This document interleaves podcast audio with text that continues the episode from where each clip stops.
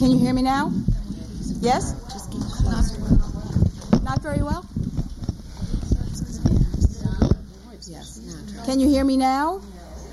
Yes? No? Yes? Oh, oh.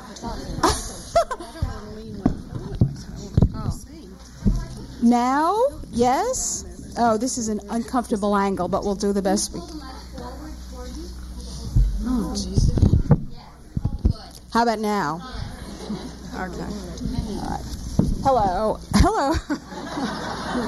I'm Vivian Gornick, and I welcome you to this evening. Um, we've been waiting for Toni Morrison to arrive, and I'm sure she will soon, but we decided we'd better start um, at this moment anyway.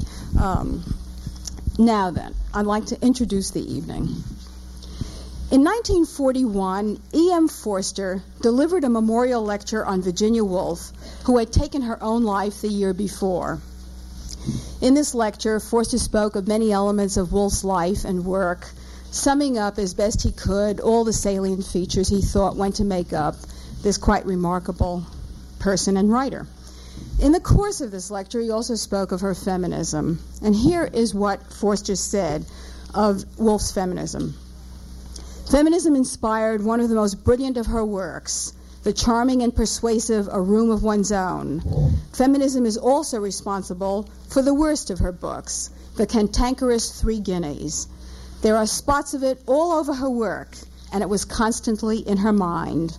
She was convinced that society is man made, that the chief occupations of men are the shedding of blood, the making of money, the giving of orders, and the wearing of uniforms and that none of these occupations is admirable.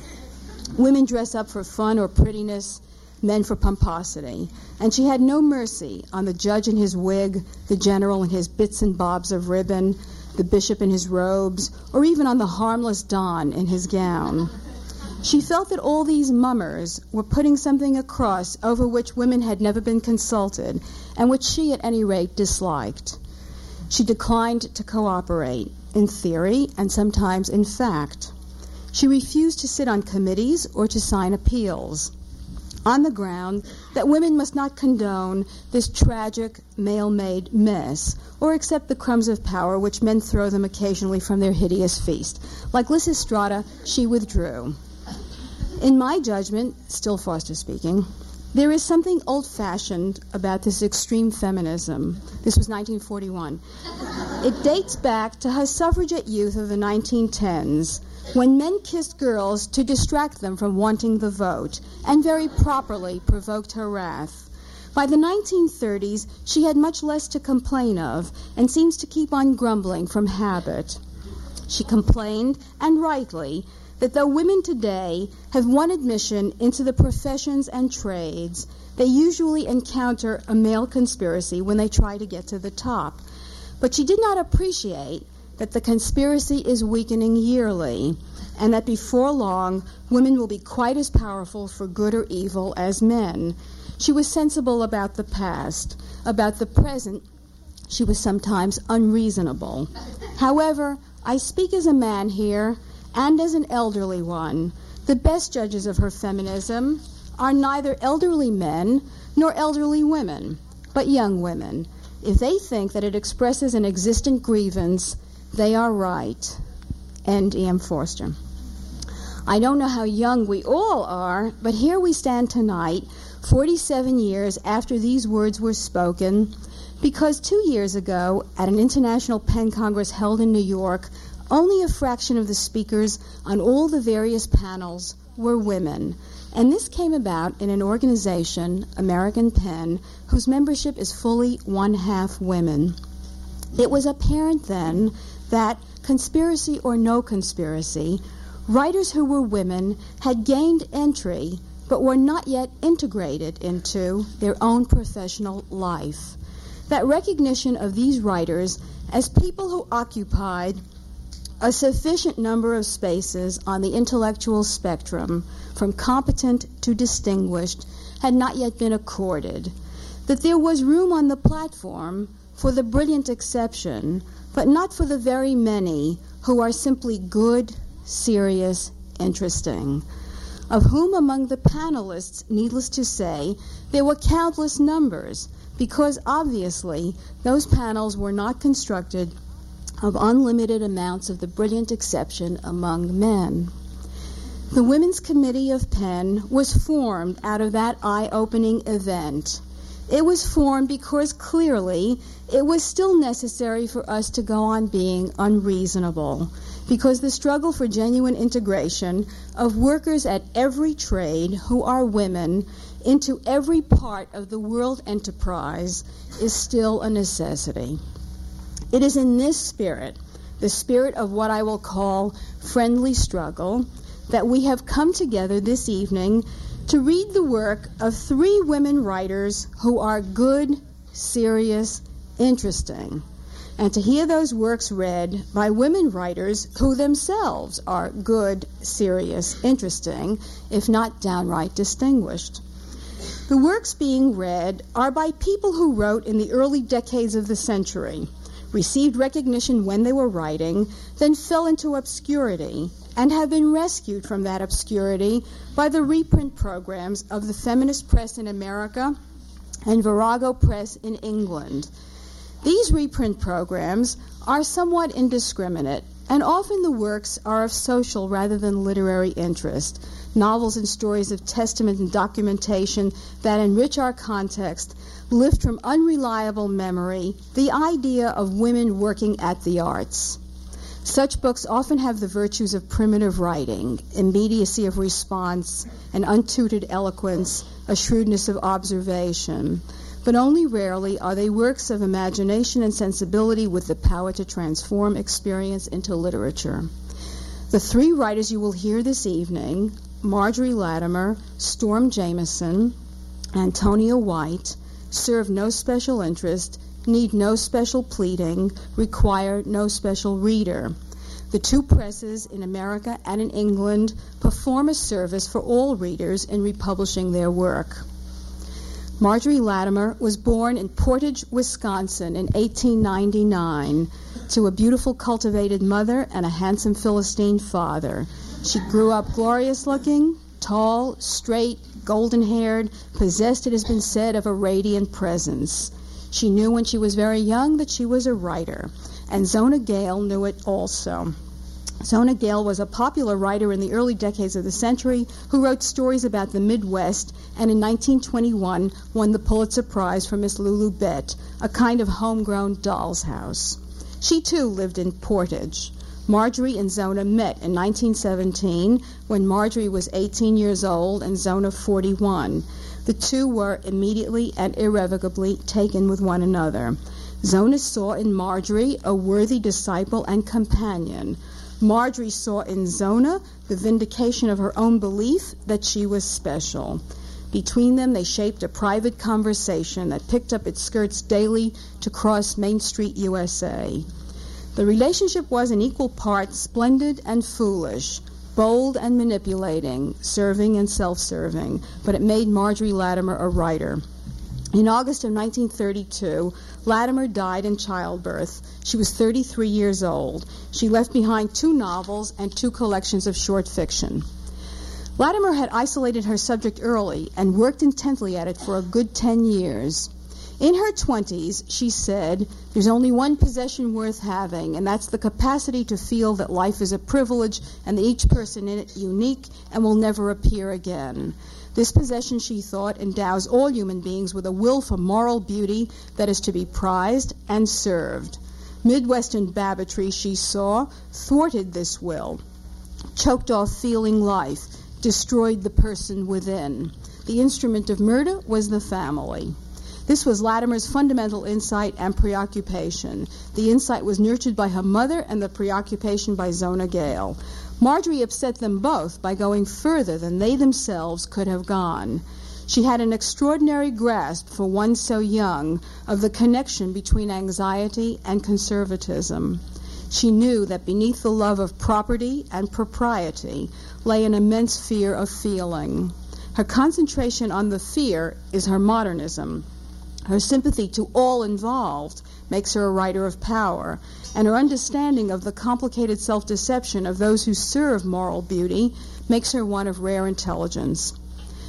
Guardian Angel, a novella, is the barely disguised story of Latimer's relationship with Zona Gale, and it contains Latimer writing at full strength. Here we have what she calls Fleeta Bain, a woman in her 50s endowed with talent, grace, and spirit, known beyond the town for her paintings and drawings, and Vanessa, a lovely young person who worships Fleeta's devotion to the inner life. The novella traces the relationship between these two through the eyes of a Jamesian first person narrator, Vanessa's Aunt Grace, who shares enough of their lives to see them as they see themselves and is distant enough to see them as the town sees them. The device works wonderfully. The prose is remarkably fluid, continually serving the exchange of power between the two women, as well as the background on which it lives itself out. Guardian Angel is quite brilliant. If Latimer had lived to rewrite, it could have been the Main Street American literature deserved. Tonight, Toni Morrison will read from Guardian Angel. In 1899, same year, Antonia White was born in London. She was the only child of a classics teacher who converted to Catholicism and took his wife and seven year old daughter into the church with him. Antonia attended a convent school, made a childish first marriage, suffered an inexplicable nervous breakdown, was incarcerated in an asylum for a year, lost her faith, married and divorced twice, bore two children, returned to the church, and lived in fear of incipient madness. She died in London in, 18, in 1980. When she was 16, Antonia White began a novel about her convent school days, then put the manuscript in a drawer. When she was 30, her husband convinced her to finish the book. It was published in 1933 as Frost in May. White did not write again until 1950. Then, within four years, she produced three novels, which took the young girl in Frost in May through adolescence, early marriage, breakdown, and incarceration. All of these novels, long out of print, have been reissued by Virago. Frost in May is like nothing else Antonia White wrote. English critics have compared it to Colette's Claudine at school. But I think Mary McCarthy's Memories of a Catholic Girlhood is a more appropriate literary analogy. In both White and McCarthy, the nagging cumulative power of the Catholic experience that soaks through an alert, intelligent, independent girl is at the heart of the writing. Nanda Gray enters Lippington, a Catholic convent school at the edge of London, at age nine and remains there until she is expelled at 13. Nanda's ardent Catholicism is offset by an inner distance that allows her to hold some vital part of herself aloof. She responds to, yet is always taking the measure of those around her. White renders this complex inner reality with cool, clear prose that captures strong feeling in a net of restraint. Nanda becomes a transparent vessel for the experience of the convent, the haunting ceremonial life of Catholicism that gathers inside young lives, the debates about its meaning and substance that occupy preternaturally intelligent, blunt speaking little girls and smart, subtle nuns. The strength of the novel lies in its immediacy of feeling and in White's absorption with the world her characters move through. Catholicism is the richly idiomatic soil in which these children grow, finding themselves to be courageous, fearful, erotic, cunning, as they find the world to be unjust and interesting. Constrained by dogma, they are nevertheless engaged. Made anxious by spiritual dilemma, they become radiantly individual. White subtly balances the nationality of Catholicism and the interchange among the girls creating an atmosphere in which young people brood themselves into beginning their lives. Tonight, Cynthia Macdonald will read from Frost in May. Storm Jameson was born in 1891 on the coast of Yorkshire in a town called Whitby. Imagine Edna Millay growing up in Camden, Maine, and you've more or less got it. Jameson may still be alive, nearly a 100 years old now, and living in Cambridge. A few years ago, Sharon Thompson introduced Jameson to the readers of the Village Voice with a long review of her work. I cannot improve on Thompson, so I'll give her to you. Thompson writes Storm Jameson began to write in the early years of the century, a time she has said we cannot imagine. Jameson writes, never to have known anything about war and so never to have been afraid. In her 90s now, she wrote through two world wars and two marriages, 45 novels in all, several books of criticism, and a two volume autobiography. If anyone writes to us from the grave, it will be this woman. Upon hearing that a German plane had, quote, dropped its bombs on Reading, a small, completely undefended town, killing only civilians, among them my young sister, she finished the sentence she had begun before the interruption. In this extravagant, compulsive stream of productivity, she's the novelist I wished for in mid childhood. She who would write so much I could read her till I died, a narrative companion for life. Jameson was a great correspondent, not a romancer. In the first decade of this century, she lowered her plumb to the middle level of an intelligent woman's mind and began to write down what she found. She wrote from the inside out, without flinching, the story of her life and the lives of those around her, from the idyllic time before the wars through the terrible reassessments of our species that the wars forced. She was a ship captain's daughter. She went to university by the skin of her mother's teeth. She had a taste for love and sex, married too soon because her mother read her lover's letters and thought there was nothing else for her to do. Approached childbirth forewarned only by the account in Anna Karenina. Not long after the birth of her son, she left her husband. Her, quote, mania against domestic life, unquote, as she called it, propelled her to London, where she lived in bedsitters most of the rest of her life. It was a productive arrangement. While her landladies dusted, she wrote novels. As an ad writer, she belonged to one of the first cohorts of career women to become copywriters and editors, and, and what was called, what was dubiously called free women. In the 20s, she was British agent for Alfred Knopf. Later, she became president of, of British PEN. She wrote rapidly, for the money, she claimed, but I don't know.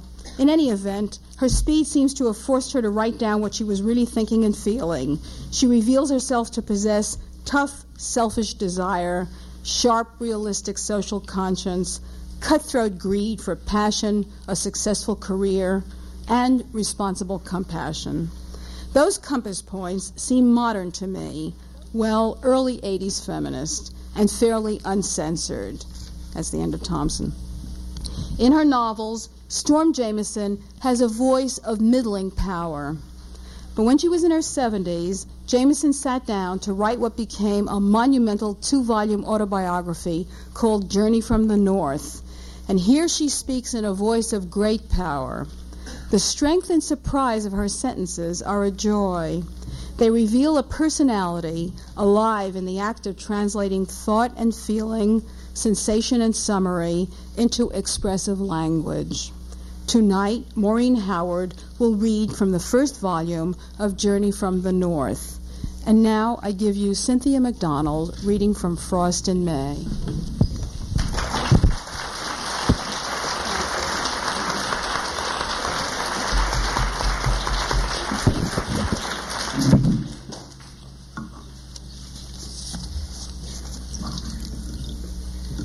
I've admired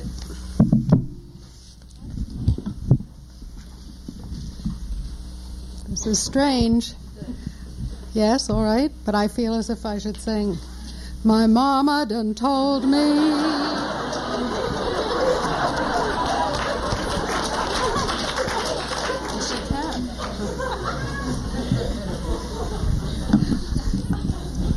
As I was saying, I've admired Antonia White for a long time since I found her books in the Virago series, and, and I don't. I, I think all of them have considerable interest. I think she also was a copywriter for Yeah, part of her was- life, which was is a right, like is interesting to think about. Definitely. Yeah. She was. Anyway, this is a a chapter from uh, the, the uh, second half of the book, near the middle. I've had a glorious time, but it's heaven to be back, said Claire Rockingham. She squeezed Rosario's arm. And how are you two infants?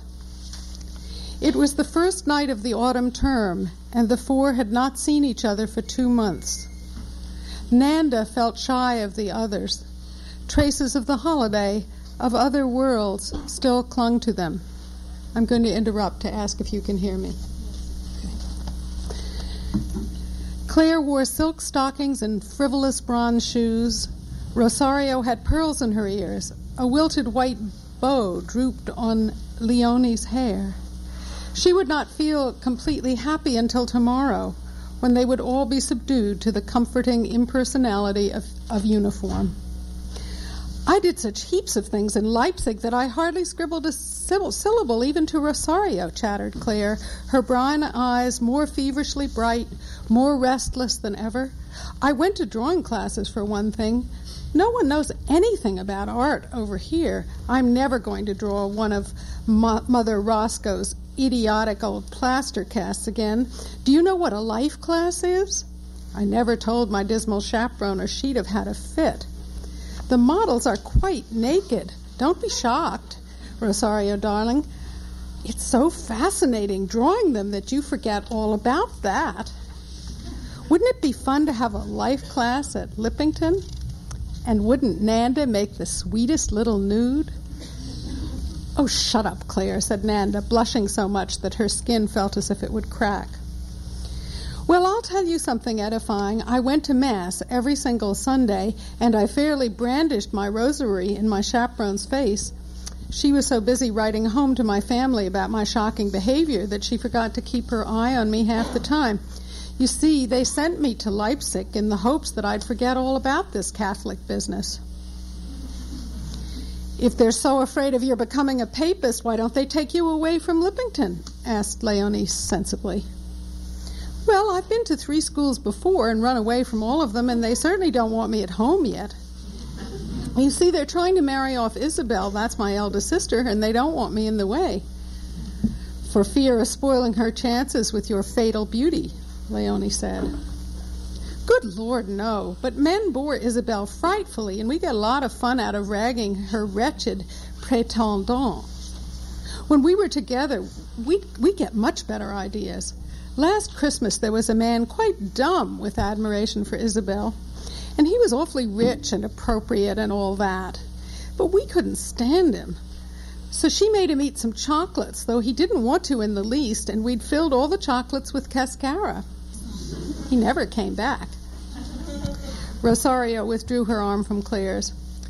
What barbarians you English are. But he was awful, Rosario. Really, he was. As red as a radish and stupid as a bull. Not in the least like. She bit, paused, and bit her lip. No, I can't tell you that. A love affair in the holidays, I suppose, said Leonie with an air of ineffable boredom. Really, Claire, you're too primitive. Not a love affair at all, said Claire crossly. I just happened to meet a rather interesting Prussian painter at the art school, that's all. We used to read Heine together, and once we actually had a glass of beer at a cafe. He was terribly intelligent, and there was none of that nonsense of, of treating one like a schoolgirl. You'd better get him out of your mind, advised Leonie, because there's certainly going to be a war with Germany within the next year or two. I was in Berlin and Vienna in August, and there's a lot of talk about it. So your precious artist will get conscripted, and one of your hearty brothers will probably put a bullet through his cropped head. I love to hear little Leo talking about what goes on behind the scenes in diplomacy, sneered Claire, trying not very successfully to get her own back. But Rosario flew to Leonie's defense. She knows a lot, she insisted in her soft, fierce voice. Papa has the greatest respect for her mind. He says she should have been a man. I like old men best, said Leonie simply. They are so restful. and they often forget one is there after they have patted one's head and go on talking. And one overhears the most interesting things. If there were a war with Germany, said Nanda suddenly, you would be an enemy, wouldn't you, Leo? I'm not sure, mused Leonie. It depends whether I went in with my German relations or my French ones. In the Franco Prussian War, I had a great uncle on each side. Your father's German, anyhow, persisted Claire. Hoch der Kaiser, nationality is all rot, anyhow. How can you say that? flamed Rosario. I would rather be dead than be anything but Spanish. And however madly in love with anyone I might be, I wouldn't marry him unless he was Spanish to the backbone. What did you do with your holidays, beautiful savage? asked Leonie. We were in Biarritz nearly all the time. It was very gay and amusing. There was a dance for Alita given by my aunt de, La, de las Rojas, and I was not supposed to be going because I am not properly out. But the king himself saw me at a polo match in the afternoon and asked Papa as a special favor that I should come. And did you dance with the king? said Claire, touching her sleeve. I wish I could have seen you. Yes, I danced with him, but I had no time to get a proper frock and so I had to wear an old pink chiffon that is very jeune fille. But Alita looked wonderful. Papa was pleased, but my aunt was angry. She said, Why, the child's actually made up. And what did the king say? asked Nanda. My aunt told me that he and Alita was a, he said Alita was a great beauty, but that he preferred the little wild Palencia. Meaning you? smiled Claire. Yes, admitted Rosario with complete simplicity. Then you might be Queen of Spain someday. Rosario turned a thunderous blue and black gaze on Claire. How can you be so utterly disloyal and and so utterly vulgar, she flashed. Without another word, she swung around, tossing her great golden plume of hair, and strode away angrily, arms crossed and head thrust forward. Suddenly bold, Nanda caught Claire's wrist. Don't go after her, she begged. Leonie had already sauntered off, whistling Die Wacht am Rhein with an air of masculine indifference. But I must go, whispered Claire, her novel, nostrils quivering and her eyes blind and bright as a hare's. Must go, she insisted, wrenching away from Nanda. I wish you'd be a little proud sometimes, Claire, said Nanda in a small, cold, even voice. But Claire, staggering a little on her high bronze heels, was already running toward the corner where Rosario had disappeared. The term began peacefully enough. There was the usual reshuffling of classes and a distribution of rewards, at which Nanda was agreeably surprised by being awarded a green ribbon. Much elated, she wrote home to her parents. I'm awfully glad, but I didn't really expect it. The school and the nuns vote for it, you know. Of course, the others tease me about it a good deal, and so does Mother Percival. I've been moved up, but she is still taking our class. I'm an angel now, too.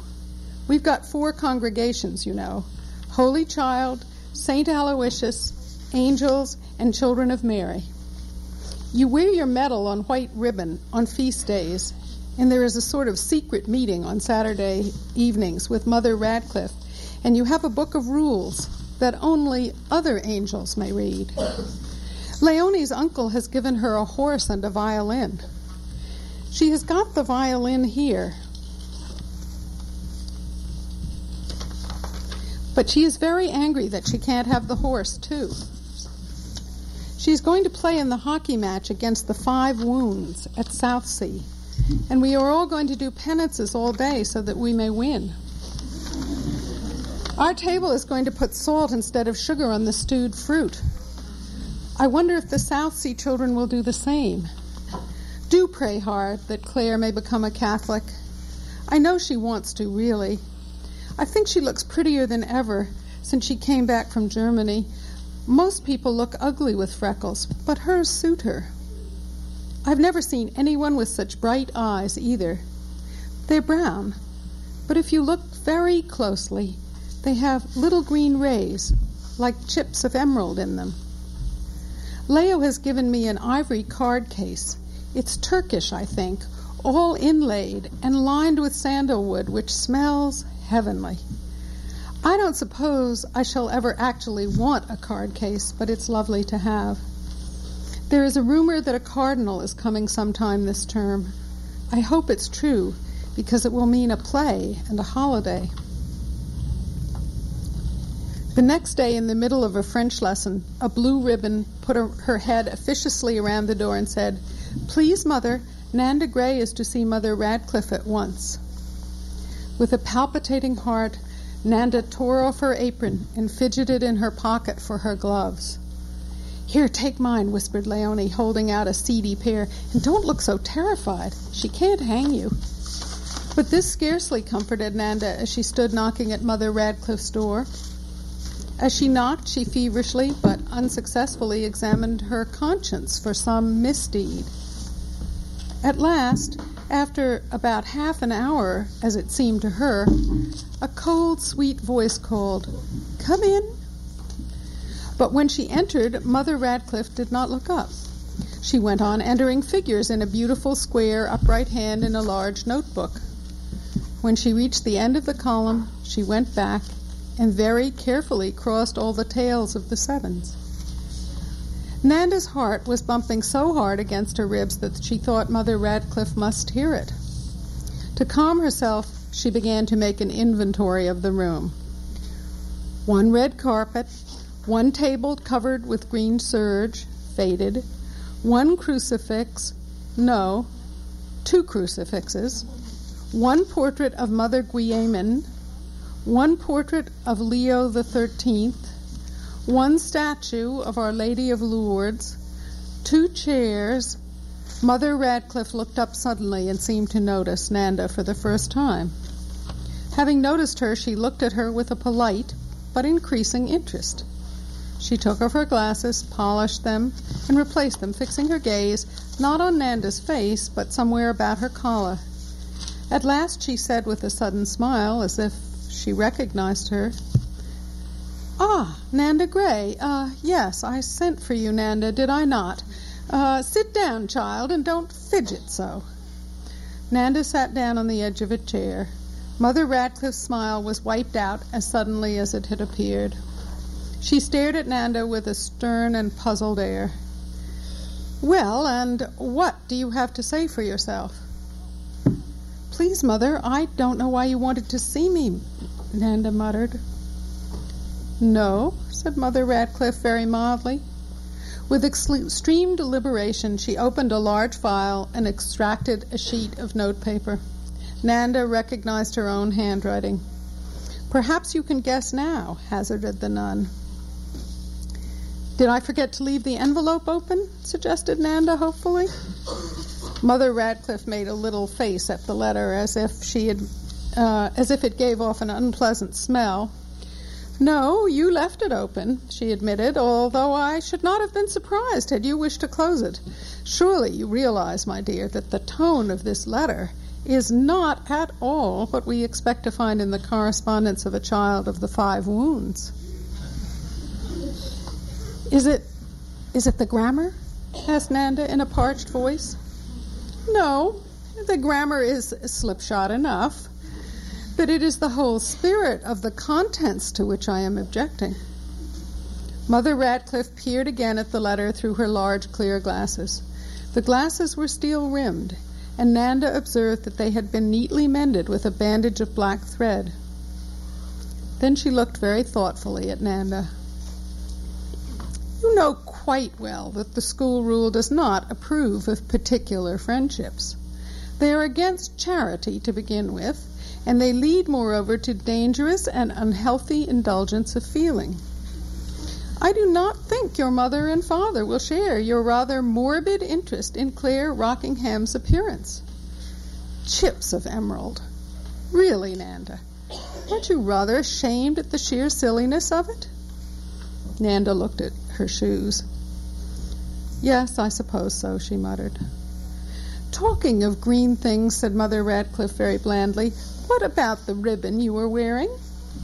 I suppose you don't want by any chance to lose that particular chip of emerald, do you? No, Mother. Your father will be so pleased to know about it. You tell him in this unfortunate letter, I observe, but I have already written to him about it, so that if you lost it, he would be very disappointed indeed, would he not? Yes, Mother, said Nanda. She was calming down now that she knew the worst and beginning to feel bored and restless.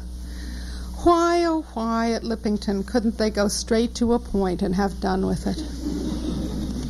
Your father is a convert, is he not? Conversion is a great grace, but the Catholic outlook, Catholic breeding, shall we say, does not come in one generation, or even two or three. So I suppose I must overlook this extraordinary lapse in your case, Nanda. Of course, I shall destroy this wretched letter, at least I shall not send it. You will write another letter home during your midday recreation, and I hope in the future I shall see you more about more with friends of your own age. There are girls such as Marjorie Appleyard and Monica Owen who are about your equal in years and in station of life. I think you would do well to cultivate their society. You may go. With a very stiff curtsy, Nanda tur- turned to the door, but instead, instead of dropping her eyes, she looked very straight at Mother Radcliffe. The nun threw back her head and gave the merest ghost of a smile. You are very fond of your own way, aren't you, Nanda? Yes, I suppose so, Mother. And do you know that no character is any good in this world unless that will has been broken completely? Broken and reset in God's way. I don't think your will has been quite broken, my dear child, do you? Although Nanda did not lose her green ribbon as a result of this interview, she was considerably shaken by it. For a time, she actually avoided Claire and in spite of Leo's mockery, cultivated the society of Marjorie and Monica. The experiment was not a great success, for Marjorie and Nanda bored each other even more disastrously than they had three years ago, while the unexpected attention warmed Monica's dim friendliness into an embarrassing devotion. All the same, it did something to allay suspicion, and a severe bout of teasing by Mother Percival which had begun the very day after Nanda's talk with the mistress of discipline, died down into a week after a week into an occasional mild sarcasm. As in the Jesuit order, every child was under constant observation, and the results of this observation were made known by secret weekly reports to Mother Radcliffe and the Superior. But how detailed such reports could be, covering not only the broad outlines of a character, but the minutest physical peculiarities and nervous habits, Nanda did not realize until she saw Mother Radcliffe play the famous key game. In the afternoon of some minor holiday, Mother Radcliffe summoned the whole senior school into St. Stanislas Kostka, the assembly room. In her hands, she held an ordinary door key. I am going, she announced, to play a rather unusual game which is played here from time to time, and which we call the Mistress of Discipline's game. There are about 80 of you here, all except the new ones, fairly well known to me. Better known, perhaps, than you realize.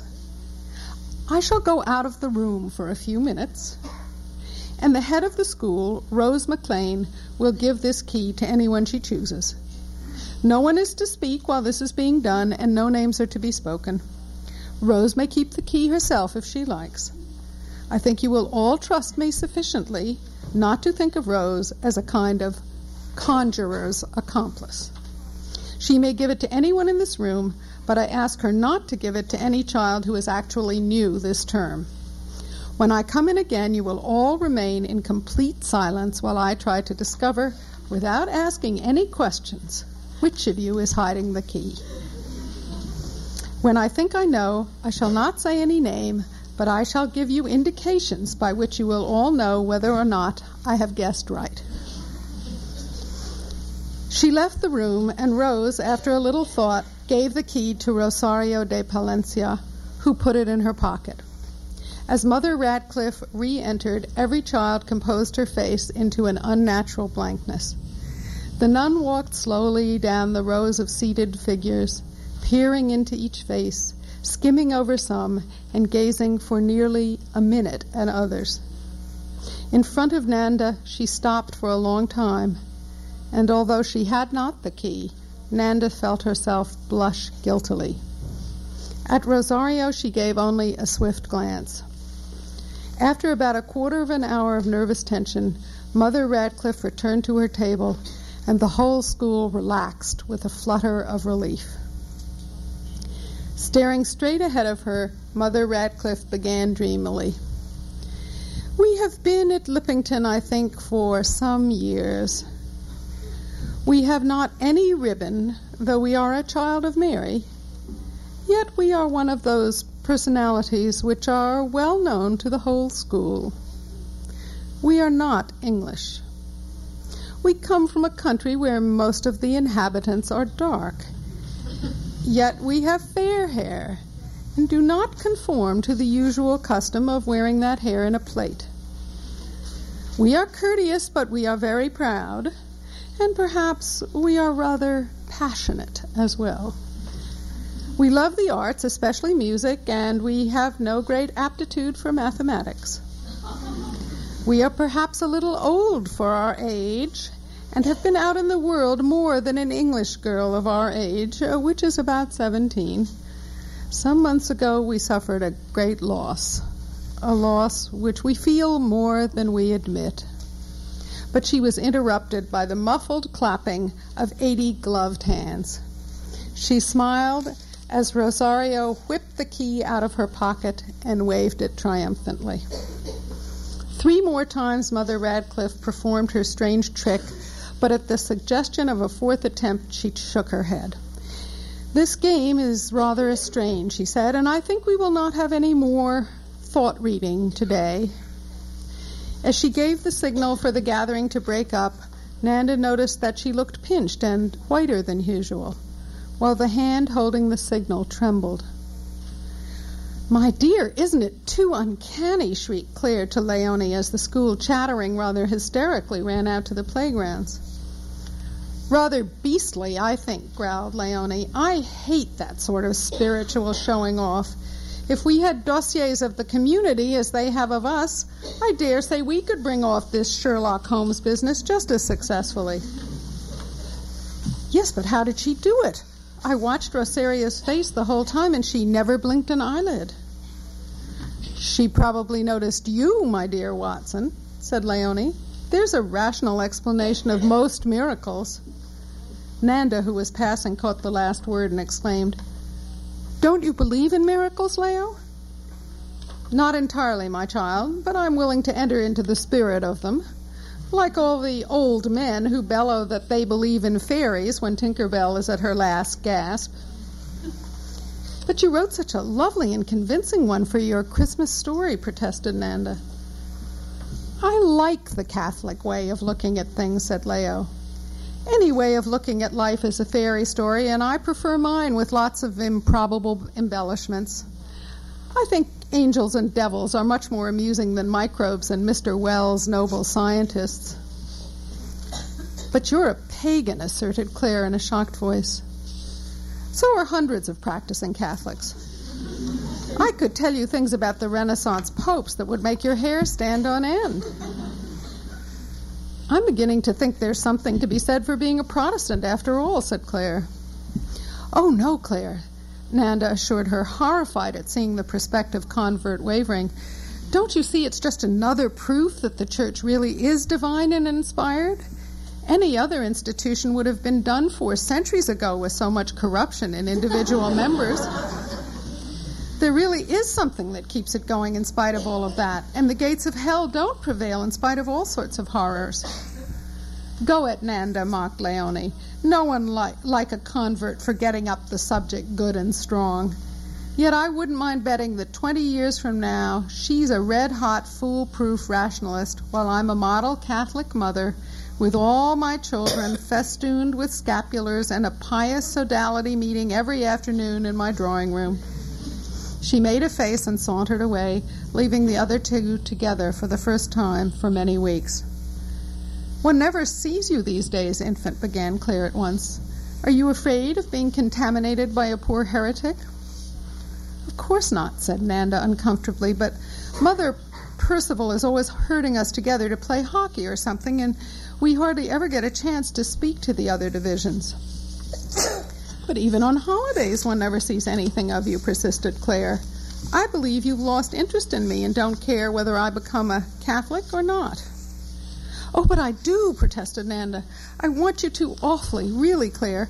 Only there's nothing any of us can do but pray for you. Aren't you all kind? said Claire sarcastically. I suppose the truth is we're a little puffed up now we've got a green ribbon. Don't be a beast, Nana, Nanda flared. You know that's got nothing whatever to do with it. Anyway, I'm pretty sure to lose it soon. Claire changed her tone. I'm so awfully unhappy, she said softly, screwing up her bright eyes. I don't suppose you can understand it at your age. Besides, I don't believe fair people can really understand sorrow at any age. Deeply offended, Nanda assured her that she understood every variety of suffering with the greatest sympathy. Really, I do, Claire, she said, nodding very sagely. I can't show it because I haven't got the right sort of face. And if you knew how I loathed being fair and having idiotic dimples, you'd realize that there's quite a lot of suffering in that. It's as bad as being deformed almost, she added gloomily. Claire began to crow with laughter. You're adorable, baby, she cried. But Nanda was by no means soothed. She edged away with great dignity as Claire attempted to tweak her ear. There was silence for a minute, then Claire said sadly, I don't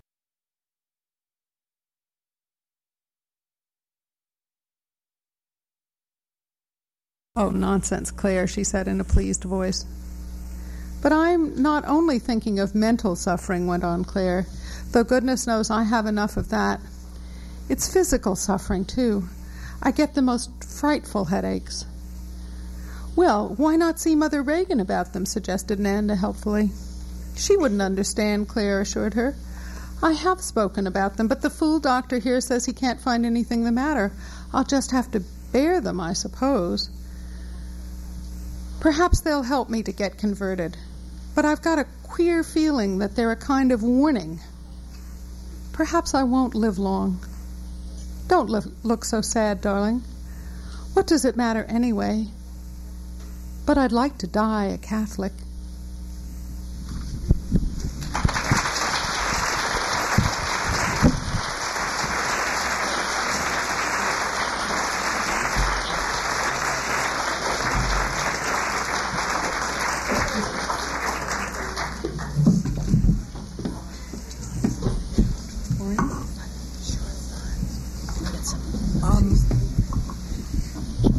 Oh, Maureen Jameson. Maureen, Maureen Howard will now read Storm Jameson. And there are three seats in the front. there are three seats in the front. Cindy, only, how is that holding up? Oh, great. I lost my shoe. Poured the water and lost my shoe. But I don't um, mix the. Give Toni some to see you. Can I see you. Ooh. You're not too This is a of errors.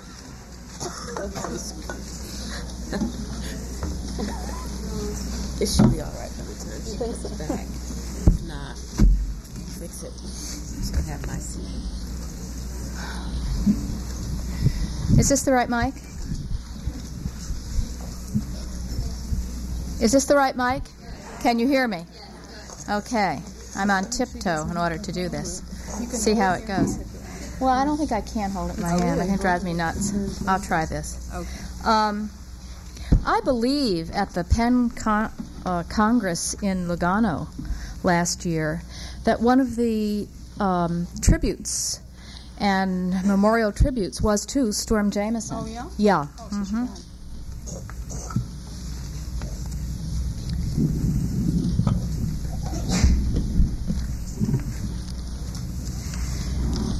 What is a record of my life worth?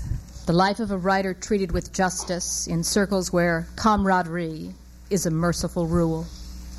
Perhaps little, except that as a life it spans three distinct ages the middle class heyday before 1914, the entre deux guerres, and the present, three ages so disparate that to a person who knows only the third, the others are unimaginable. Possibly I lack the coolness to give a dependable account of them. I can try. That arrogant, half sarcastic phrase, it can be tried, is one I heard so often in my North Riding childhood that it has become an instinct. I seldom know when I'm being led astray by it. It was a servant's saying, but a northern servant. The span of my life is even longer than it seems, since its roots are twisted round hundreds of lives passed in the same place only a life starting from centuries of familiarity with the same few fields and streets is better than fragmentary. If there is any tenacity in, tenacity in me, any constancy, if there is an I under all the dissimilar eyes seen by those who know or knew me as a daughter, as a young woman, undisciplined, confident, absurd, as wife, as friend, the debt is owed to obscure men and women born and dying in the same isolated place. All I could do to destroy that pattern, I have done.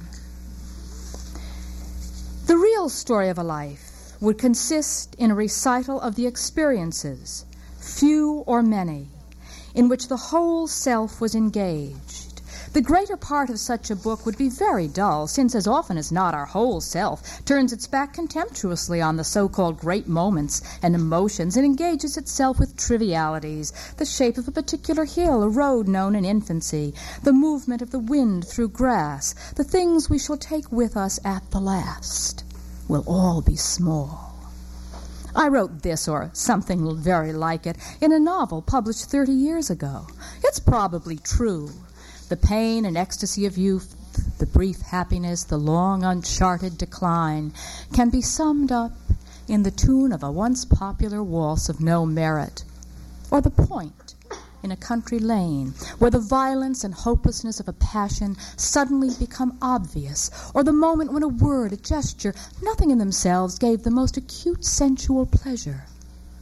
None of this can be written about. The first thing I remember is the deck of a ship in sunlight. A lady, her face hidden from me by the parasol in her hand, is there in a low chair. My head, which does not reach above the arms of the chair, aches. I have just told her so. Without turning, she answers, Nonsense.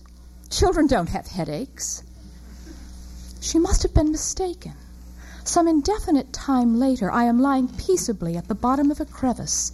Its walls densely white, two persons, indistinct, are looking over the edge, and one of them says, She's sinking. The ship, I think. That the ship is sinking out there. It's no business of mine and doesn't ruffle me. The voyage on which I so nearly died was one of my earliest, if not the first.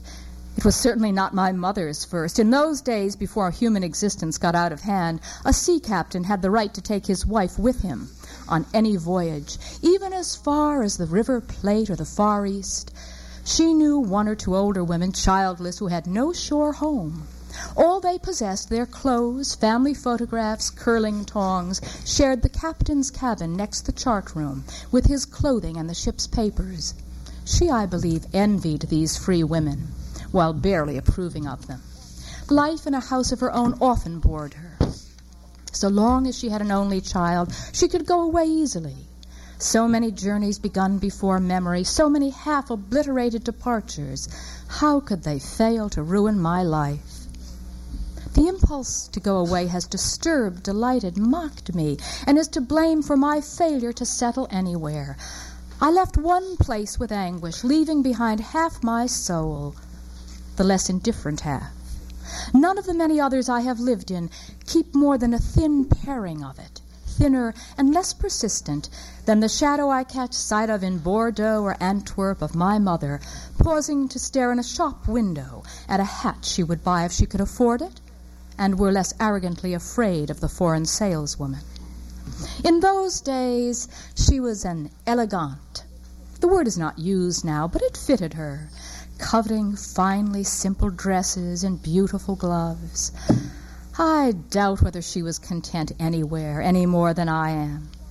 I even doubt whether she felt the pleasure I rate higher than any other, that of being in a foreign town for the first time, free of its probably mediocre streets and cafes, its sounds, and the silence which encloses the stranger walking about in it, obliged to no one for her happiness. The restlessness comes me, to me through her.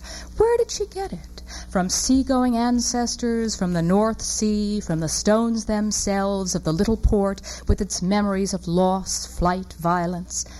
Restless, adrift from the start, spiritually clumsy and imprudent, can I make sense of my life?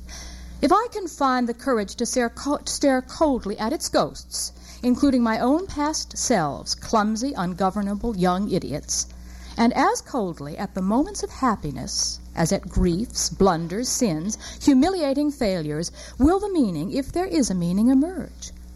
It can be tried. I am too old to be mortified by a failure. And in a world so sharply menaced by destruction as ours, there is something friendly in the idea of going on gossiping to the last minute, if it is no more than to call a friend's attention to the exquisite yellow of a dying leaf, or to ask for news of a child, the one who came last year to stay, and tethered an imaginary horse in every room in the house. As a very young child, I was mortally afraid of my grandfather. Yet the one time I had anything to do with him, then he behaved with great gentleness. My mother had been thrashing me. Made reckless by my fear of pain, I ran wildly around my bedroom, howling, trying to dodge the cane. Exhausted, she told me, I must bring your grandfather to deal with you. She left the house, and I waited, in the state of self induced apathy, a sort of stupor made up of dislike of showing distress, fear of being pitied, and a purely instinctive animal immobility. Crouched on the landing outside my room, I watched my grandfather between the balusters as he came up the last flight. He halted halfway up, stared at me for a moment, and to my great astonishment said only, You shouldn't wear your mother out. Then turned and went down. Only at this moment, as I write, 60 years after the event, I realize that when my grandfather halted and looked up, he saw a desperate little animal behind bars. His second wife was my father's mother. The two families were kept apart. My mother cannot have even had the most short lived sense that she was marrying a stepbrother. Certainly, she never regarded her mother in law as a stepmother. She disliked her. One day, when she was an old woman herself, she spoke to me about her with all the bitterness of a high spirited young girl. She was a wicked woman, malicious, a wilful liar, quite unscrupulous, and she had the tongue of a viper.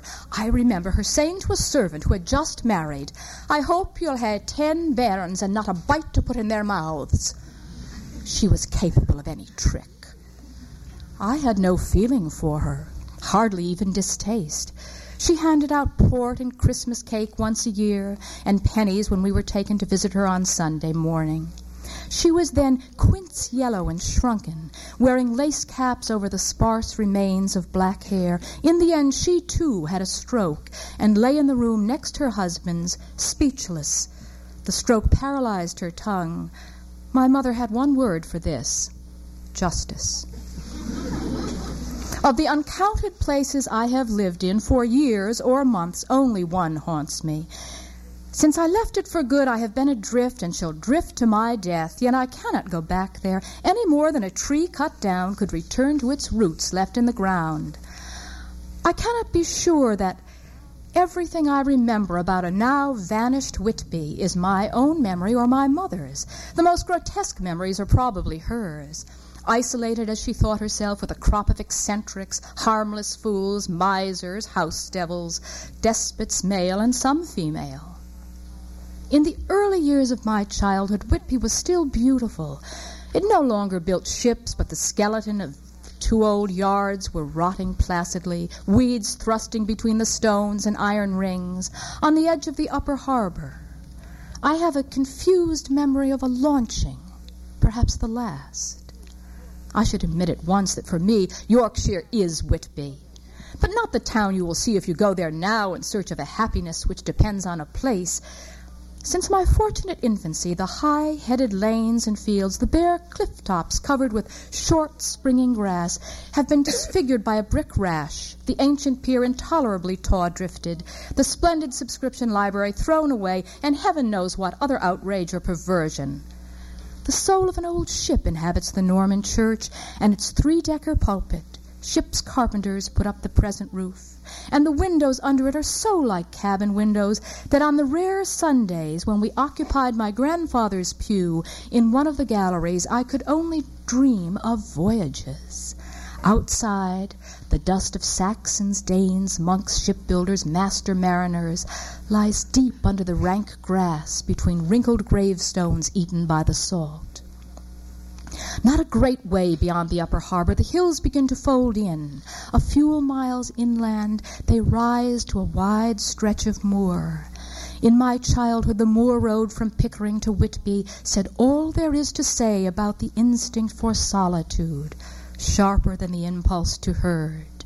Peewits, seagulls, a few grouse, and at a certain point the first sight piercing the heart of the church and the abbey clinging to the east cliff. If I think of anything at the end of my life, it will probably be the sea, the North Sea. The milky blue of summer, the savagery of winter, waves rearing thirty feet to break against the pier lighthouse, suave, icy, gentle, enticing, treacherous, charging the air with splinters of light, and the houses with exotic junk.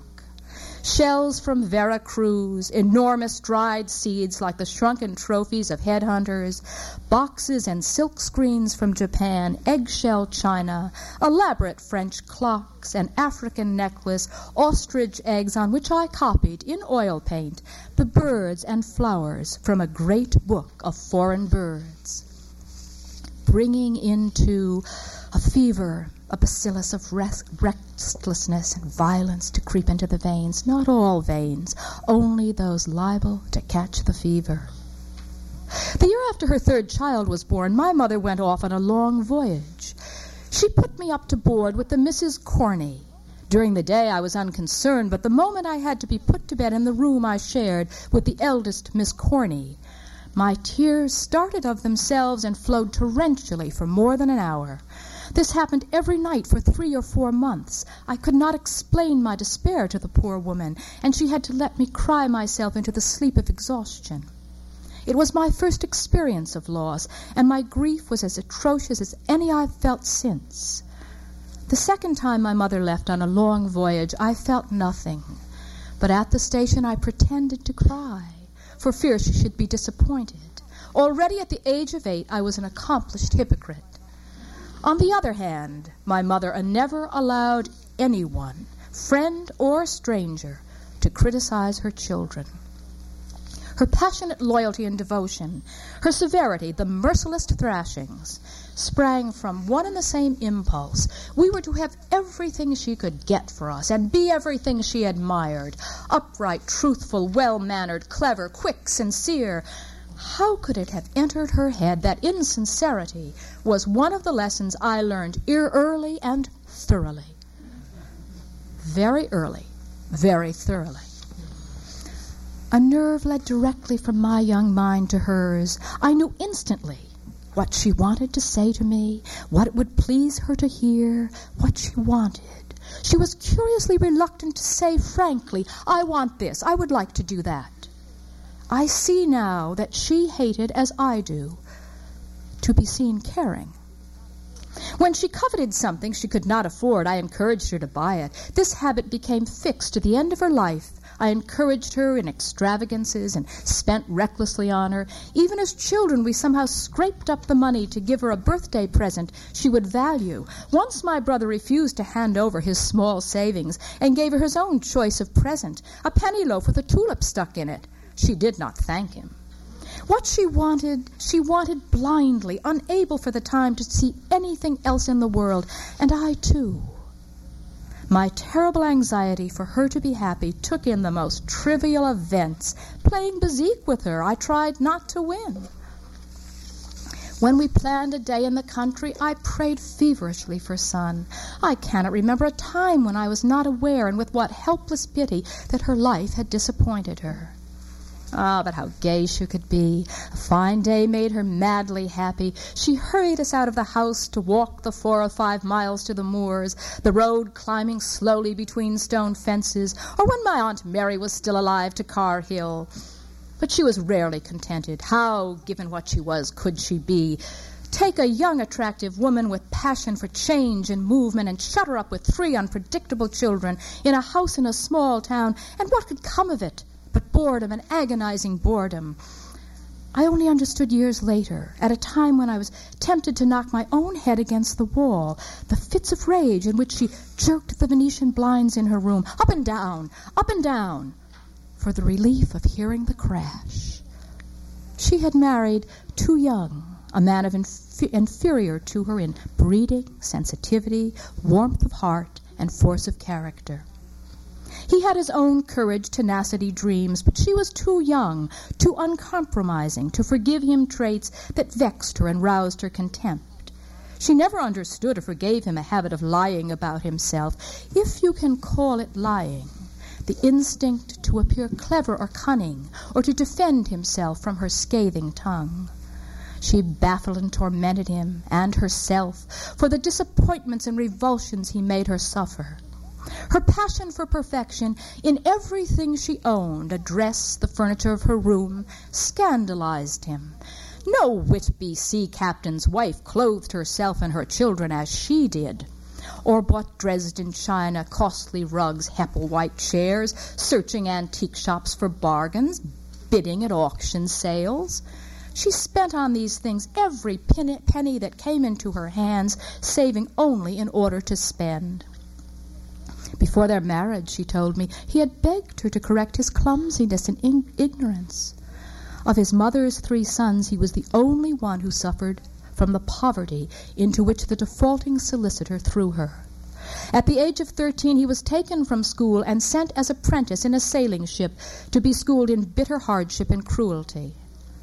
An eager, haphazard reader, he missaw words. A geranium became a generium on his tongue, and the like. His manners, unless he was able to condescend, were rough and too familiar, he made a cult of shabbiness and would let a new uniform molder in his cabin, unworn for years. After their marriage, he would have nothing to do with her attempts to teach him a few graces. Used in his ship to the absolute authority of a captain, he might have bullied her and us if she had not, from the very start, been too much for him, too quick witted, too lively, too stubborn, and overbearing. He would have done better, better for himself to marry a stupid or an easy-going young woman. Only in physical courage and a deep obstinacy was he her equal. Their long separations, months long, stretched the gap between them to an abyss. Before he had been home longer than a week, they were quarreling bitterly. The bitterness, the impatience were on her side, the stubborn incomprehension and lack of generosity his. But she was fully as stubborn as he. A quarrel might last days and be followed by a reconciliation that must once have been eager, the passionate repentance of a quick hearted young woman, but with the years became mere dry exhaustion.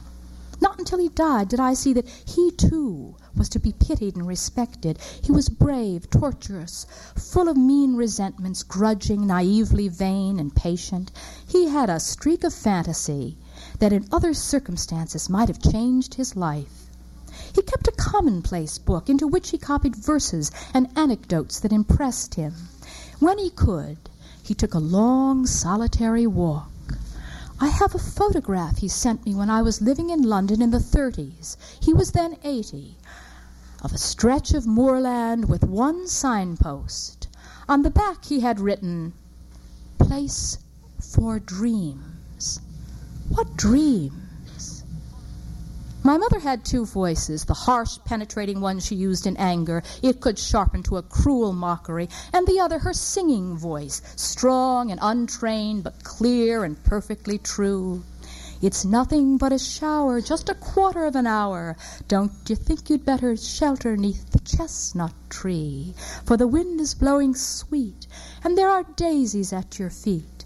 And if you'd like to dance, I will pipe for you. Here the voice breaks off. I strain after it. It swells on a note, falters, dies.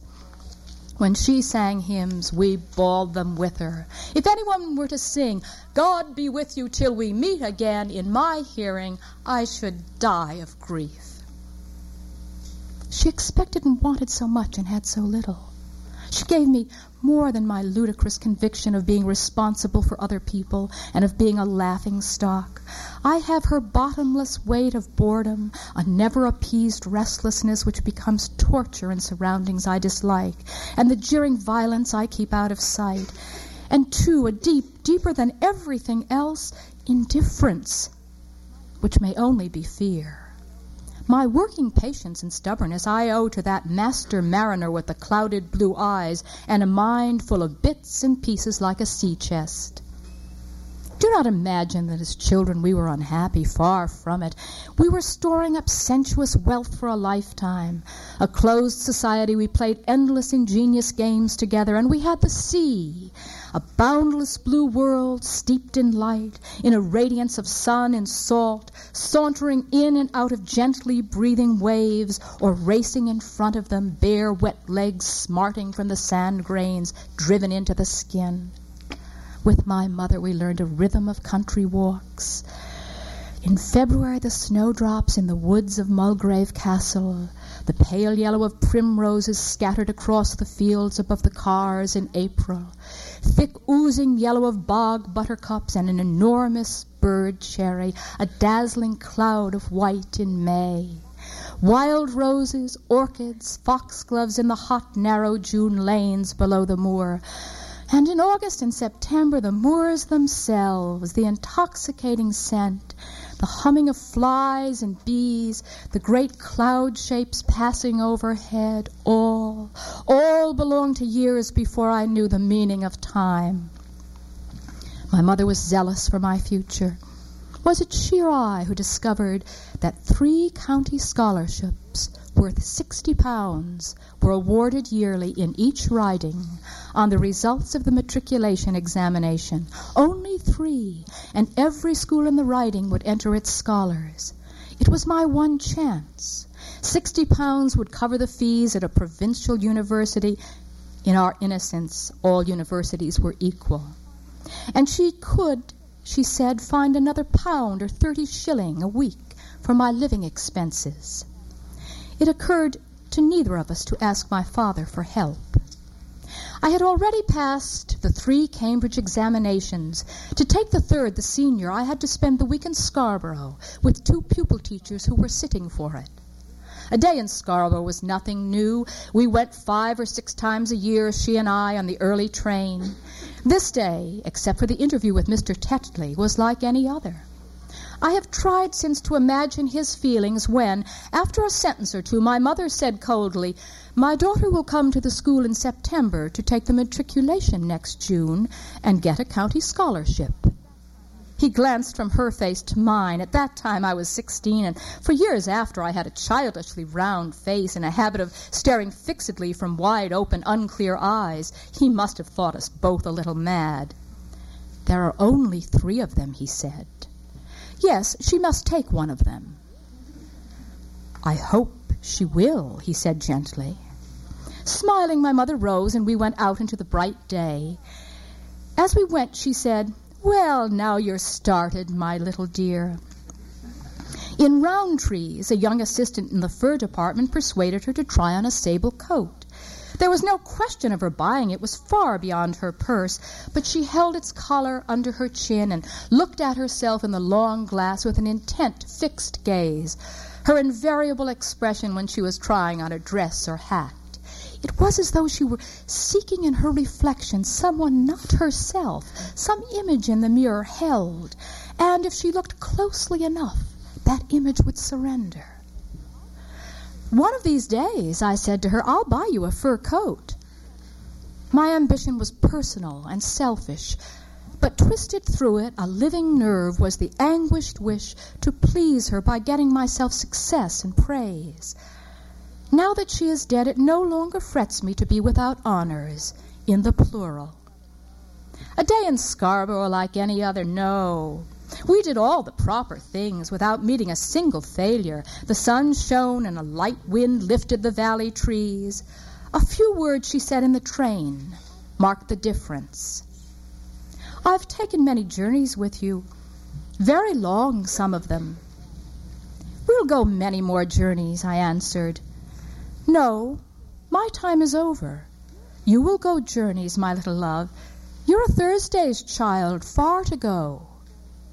There was no trace of bitterness in her voice, yet she knew then, knew as the body knows these things with a mute grief, that already I had my back to her.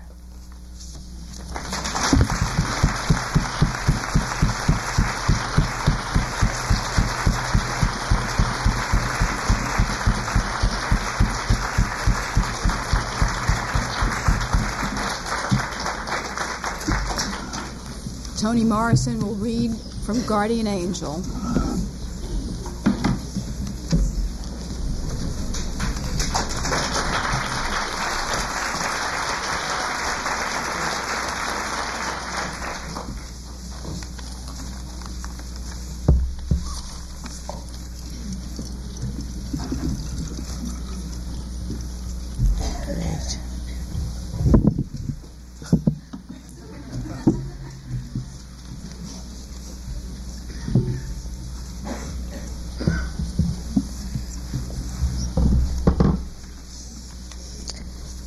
Thank you. If something happens and I don't seem to be carrying my voice, just raise your hands and I'll realize that I'm not manipulating this properly.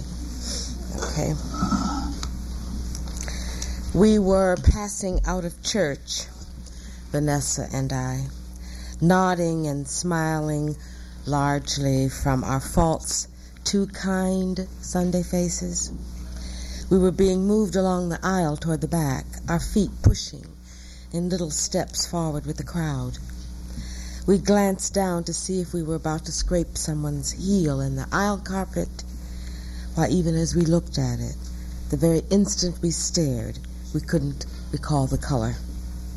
We were leaning forward from our shoulders so that our necks felt soft and full of sweet low murmuring. How do you do? How's your mother?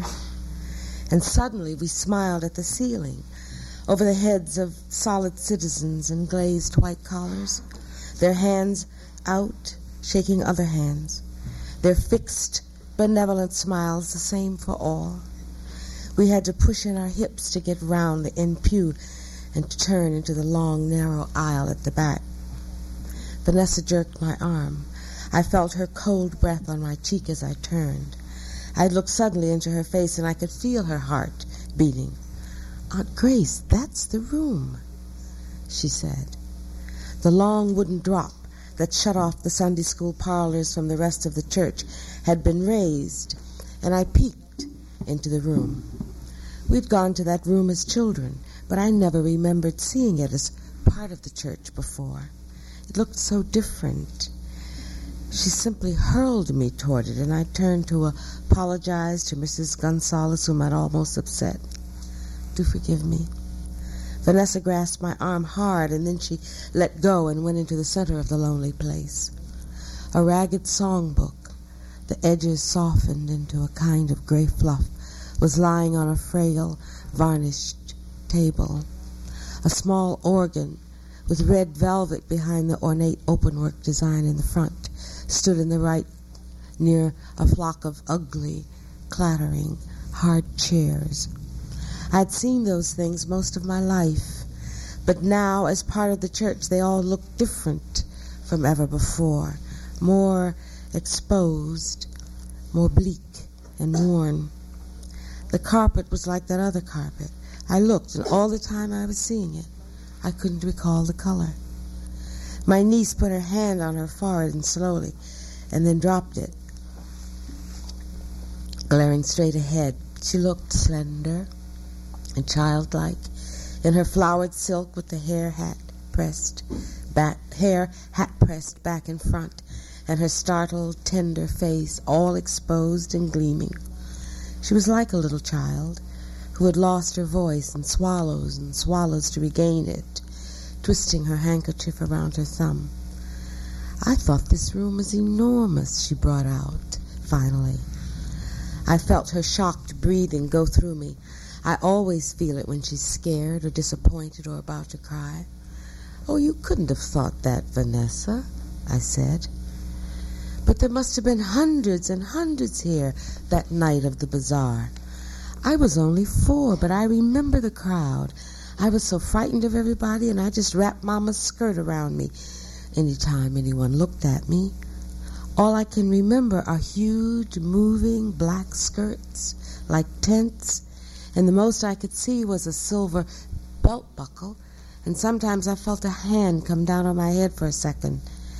Then that door over there came open, and the room seemed to be larger, even, like a ballroom. The floor looked bright and slippery. I remember that, she said firmly. We both glanced down at the carpet. How extraordinary, I muttered. Yes, it was, Aunt Grace. She came in that door over there. Vanessa looked up at me. Fleeta did, she said softly, and looked away. If you'd seen us there, I couldn't have made you believe that this 21 year old girl and myself had ever sat under a grape, a grape arbor at my house, laughing in the sunshine, with our heads back on our shoulders and our hands lying free, palms up to the light. You couldn't have believed that this child could open those odd lips and send out a strange peal of laughter that made me join and started off old Mr. Bates and the vegetables and weeds to laughing too and waving at us through the corn. You couldn't believe that her sober face was ever shining with the most delicious open laughter that united everyone in a second and made us all want to protect her and keep her happy. Oh, she would go rocking off down the garden path sometimes, her golden head among the flowers, and lean against the apple boughs just to laugh, her face turned toward the sky, her hands and body limp against the tree, open to sun and light. Sometimes at a picnic with yellow leaves shaking down all around us, she would go into a perfect delirium of joy, so that her brooding, self absorbed face was transfigured, and we would, one by one, join her with delicious laughter, laughing at nothing, absolutely nothing, as the yellow leaves fell. But she's an only child and subject to rages and resentments as well. You aren't listening to me, Aunt Grace, she said, twitching my sleeve. Fleeta came in that door. She had on a cream net dress over rose colored satin, and it had a long train. Little children were riding in the train. Now, Vanessa, I said, they couldn't. She looked resentful, insisted that they did. They were swinging from the ruffles on her sleeves and hanging from her belt and shoulders. She moved slowly, like this. And she was looking straight ahead at someone and walking toward him, smiling and holding out her hand. I'd always been frightened before.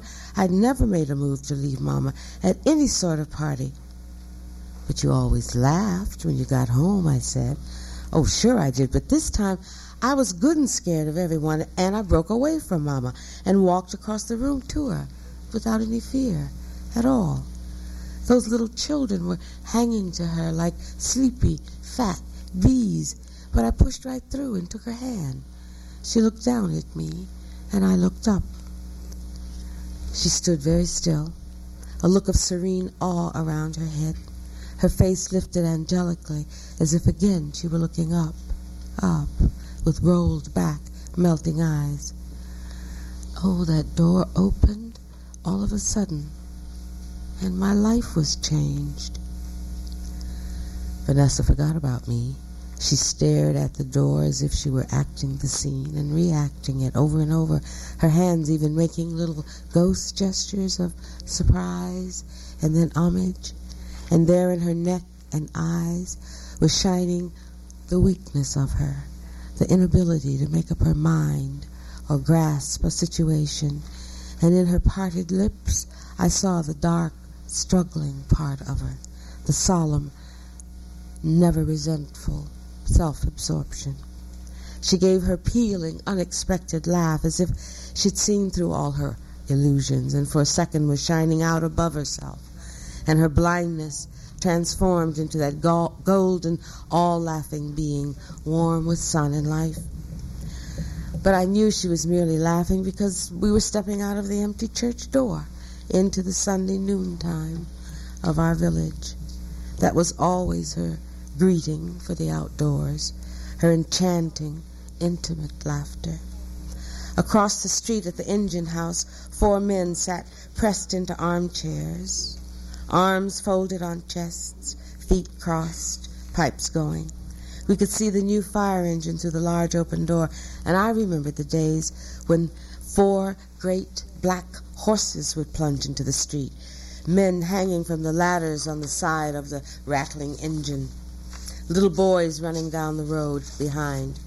The minister's boy stepped along with his enlightened chin held high, his bland pink cheeks shining with cleanness and health.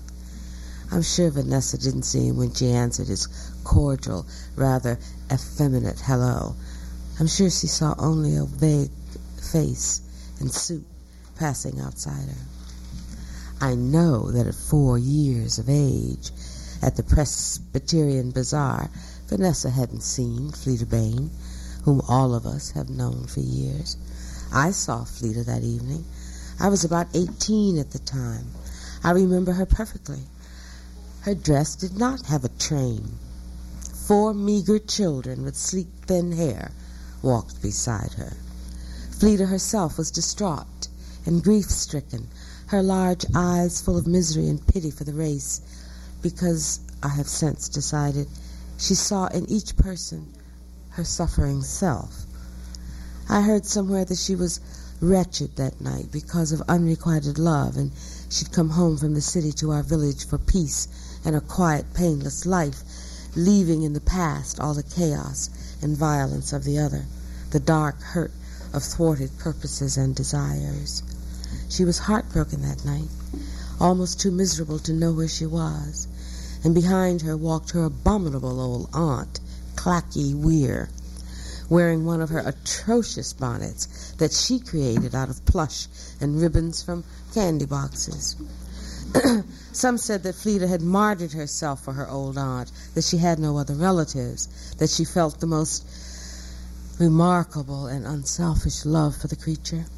Others said that they pitied Aunt Clacky because she had a lot to put, a, put up with from Fleeta, who tried out all her lessons in spirituality and the higher life on her aunt. You know, Aunt Grace, I think I have to stop and tell Fleeta about just now, she said very low, looking ahead with that intent, eager look. But it's so near lunchtime. Oh, Fleeta doesn't think of food. No, of course not. Must we stop, dear? I said. You know I ought to get home to Wendell and the children. You go and let me run along home. No, she said slyly. No, I'll only stay a moment. I want her to understand how my life changed that night in 1904.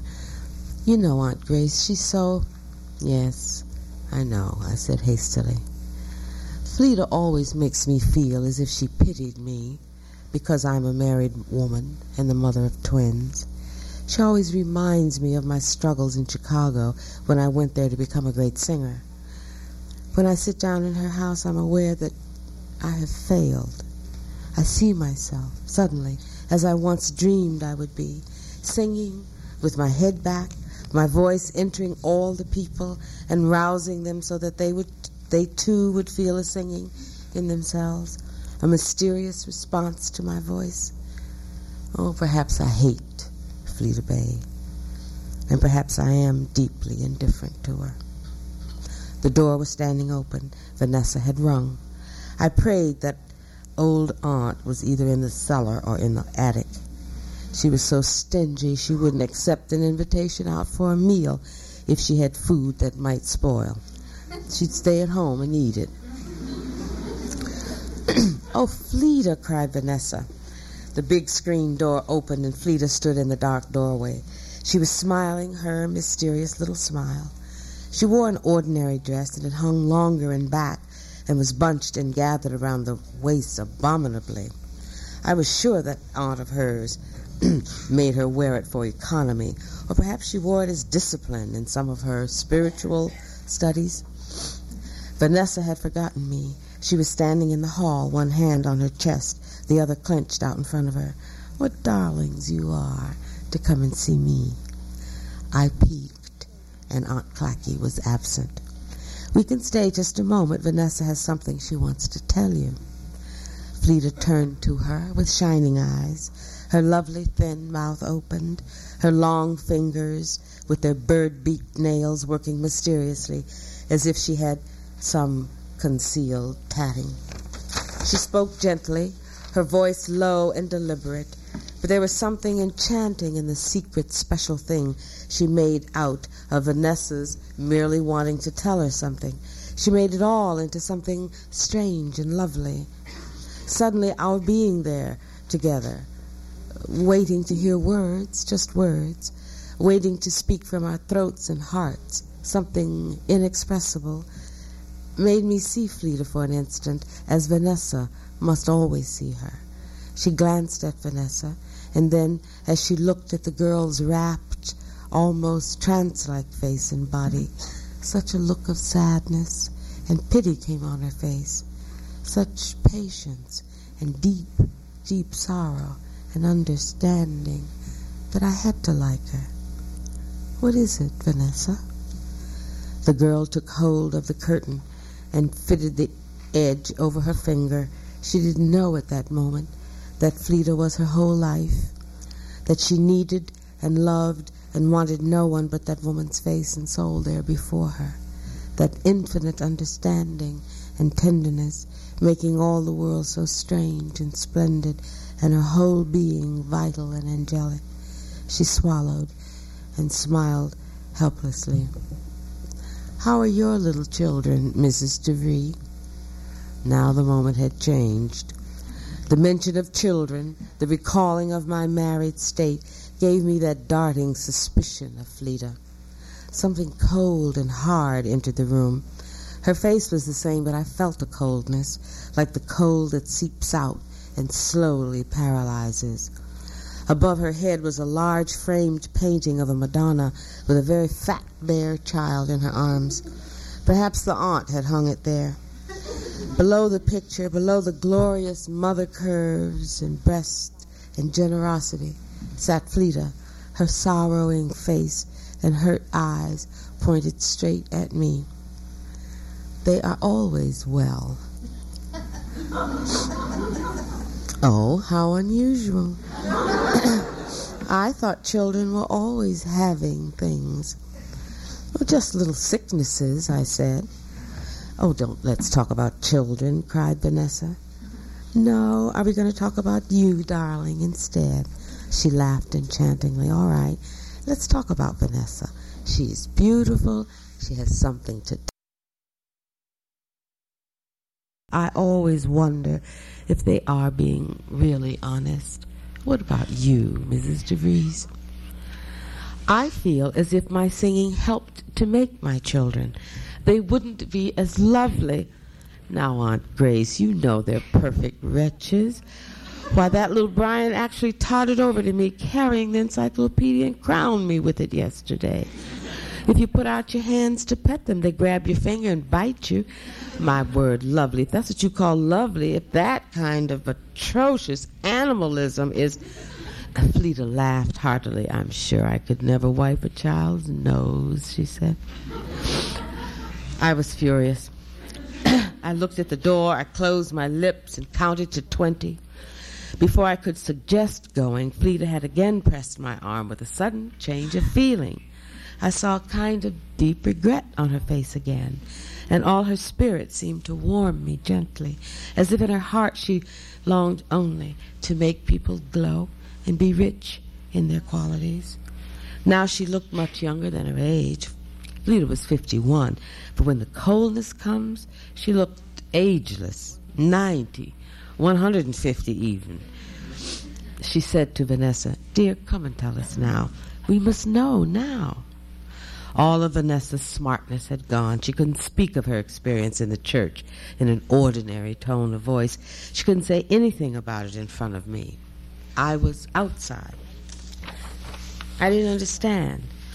I wiped the noses of children and the chins of children, all smothered in cream of wheat. Vanessa, I said, I'm running along now. Oh, just a moment, Aunt Grace. I went to the doorway. No, I've stayed too long. No, really, Fleeta. Wait outside, Vanessa whispered, please. I waited outside the screen. I looked at the bridal wreath that made a snowy bank all around the cottage. I remembered Aunt Clacky in her monstrous sunbonnet with the long gingham cape in back and the starched strings poking in the nasturtiums around the elm. I remembered her sharp voice that was always out of patience. My soul and body, or good lands, always said with more disgust than I could ever summon. She was thin and old, but she'd always taken supreme care of herself, never eaten anything that might shorten her life, doing anything that would endanger her health, or putting any sort of strain on herself. No one in Lodi had ever liked her. All of us, with the exception of a very few, pitied poor Fleeta, and some said it was a great mercy Fleeta could take up new thought and yogi breathing when she had to live with Clacky Weir. I thought when I saw the pansies in a tiny decaying box of Fleeta's career, of her bowls of flowers on magazine covers, her graceful little garden scenes in color, always faint and yet real enough to pass. I wondered if you had to choose between those flat, pointless little pots of daisies and sprays of fern and large, beautiful flesh children that grow in you and break out of you into the world to sing and be wonderful. I knew that Vanessa would always be a Bodley in her strong body, and that she was physically the child of Belle and Edmund. But in that other part, the part that shines through the body, she was Fleeta's child. I wondered then if a time would ever come when she would break out of Fleeta to come to life in the world of flesh and blood and truth. Grace, um, later, and Grace and her niece Vanessa are visiting Fleeta again on a summer day. But this time, Vanessa thinks she's in love with a boy from the town named Robert. But of course, she wants Fleeta's permission to marry him since she knows what Fleeta thinks of marriage as opposed to fulfilling oneself. And this is the short scene. Isn't it strange, said Fleeta quickly, bending over her folded hands, the cold glass beside her on a small table. Isn't it strange that no matter what you paint, it isn't ever the thing you meant to paint? It's never the great thing you think you're painting. Never. Oh, yours, Fleeta, cried Vanessa. Oh, every one of yours is. I want to be a great painter like you when I see them.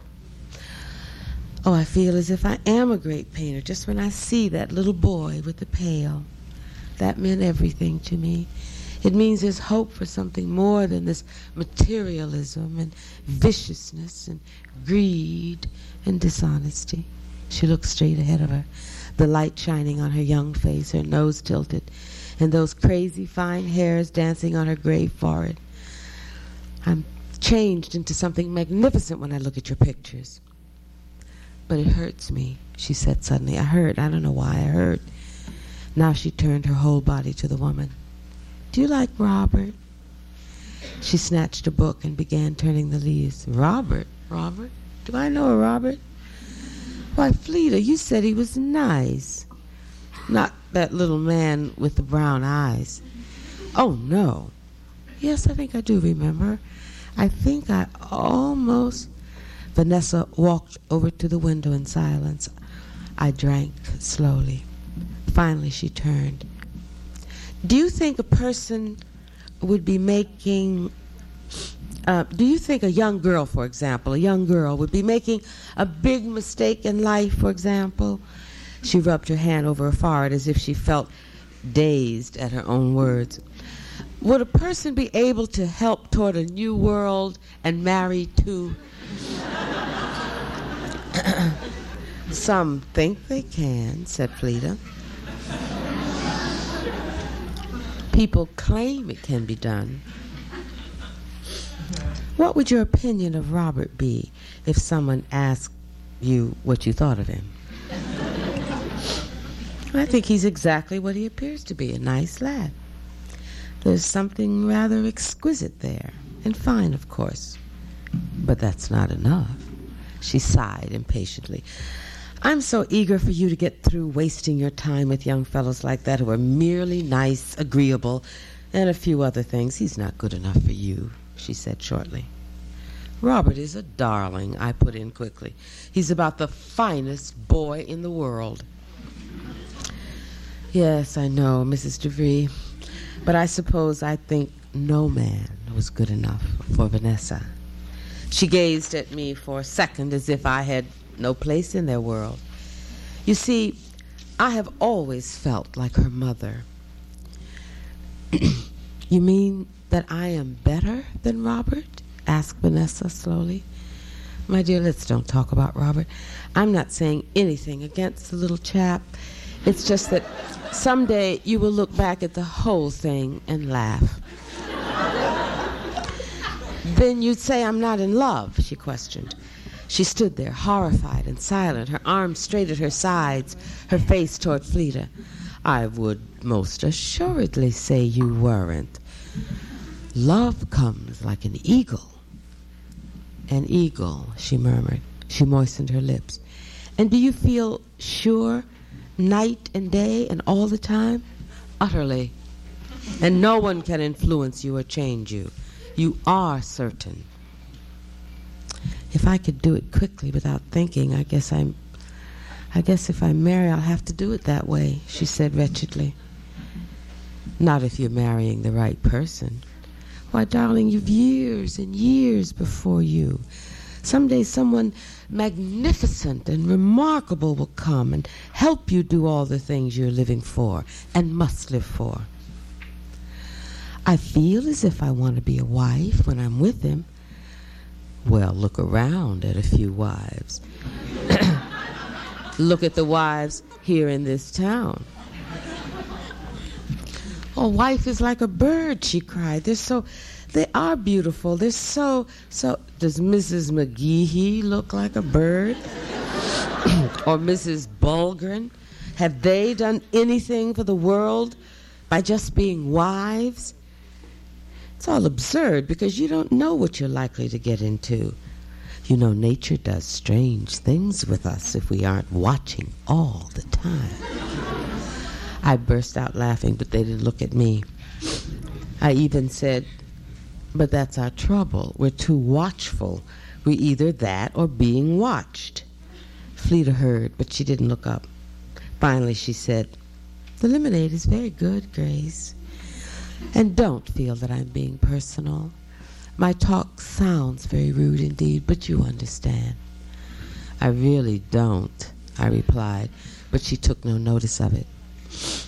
Would a young girl like me, or, I mean, any young girl, Vanessa began and raised her chest for a second, holding it until her frightened eyes fairly stood out of her head. Would a young girl who had my ideas and who married be likely to take dope or drink if she married the wrong man and had her idealism destroyed in a single night, on her marriage night, for example? She added, flushing holding her hand over her cheek.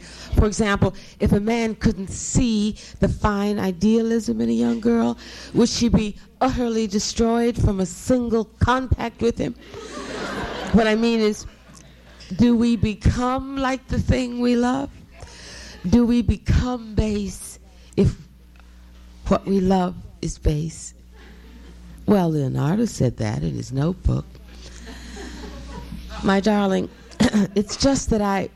She burst out laughing. You must excuse me, Vanessa, but I can't help laughing at the thought of you and that little fellow. Somehow the thought of you with your fineness, coupled with that little man. There is something wonderful about Robert, she said, as if it were an act of will. Fleeta said, I don't doubt that.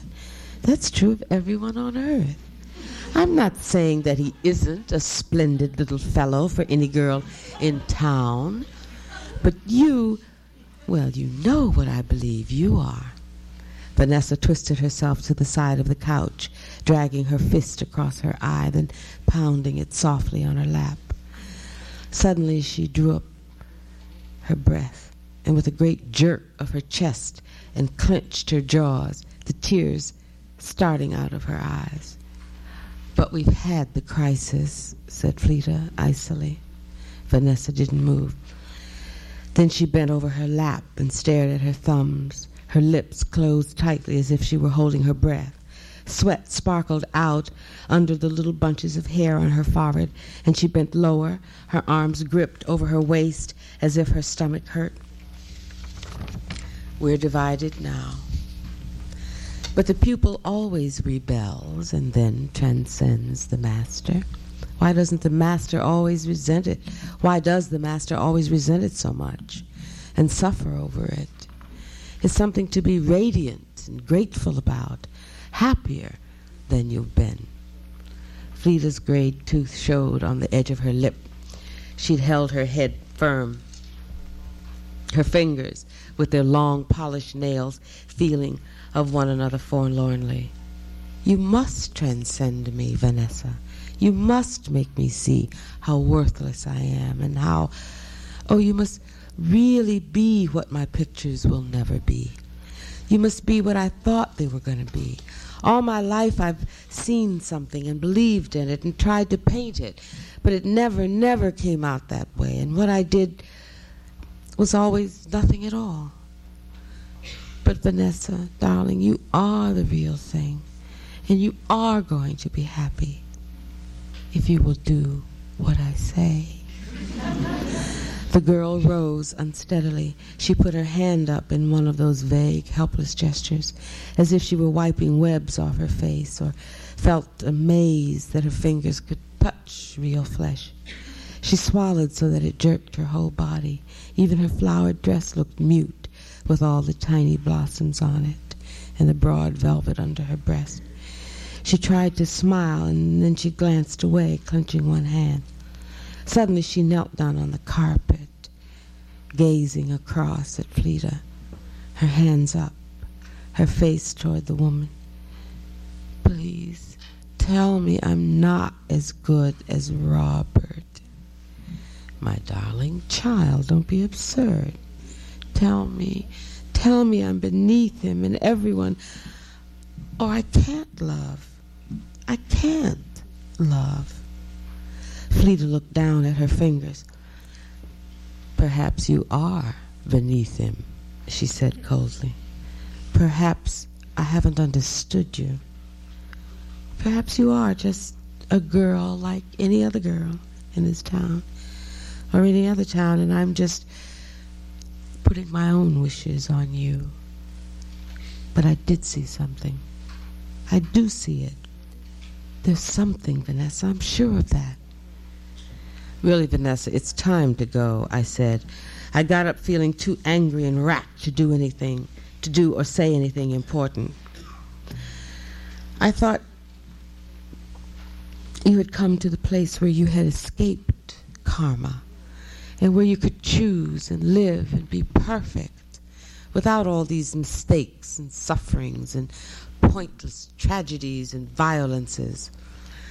But it may be you aren't ready and that your inner self and that in your inner self you feel that and are warning me not to harm you with my high conception. It probably means you aren't ready. She turned her face away, her cheeks grayed, her hands folded. Come on, I said. Vanessa? I plunged toward the door, my cape gripped around me. I'm going, I muttered, and tripped over the edge of a rug. Fleeta turned and looked at me as if she didn't remember who I was. She stared for an instant, as strange as a bird with her small pointed face and her polished beaked hands. Um, just a moment, she said. I want to say something to Vanessa. If you will excuse me.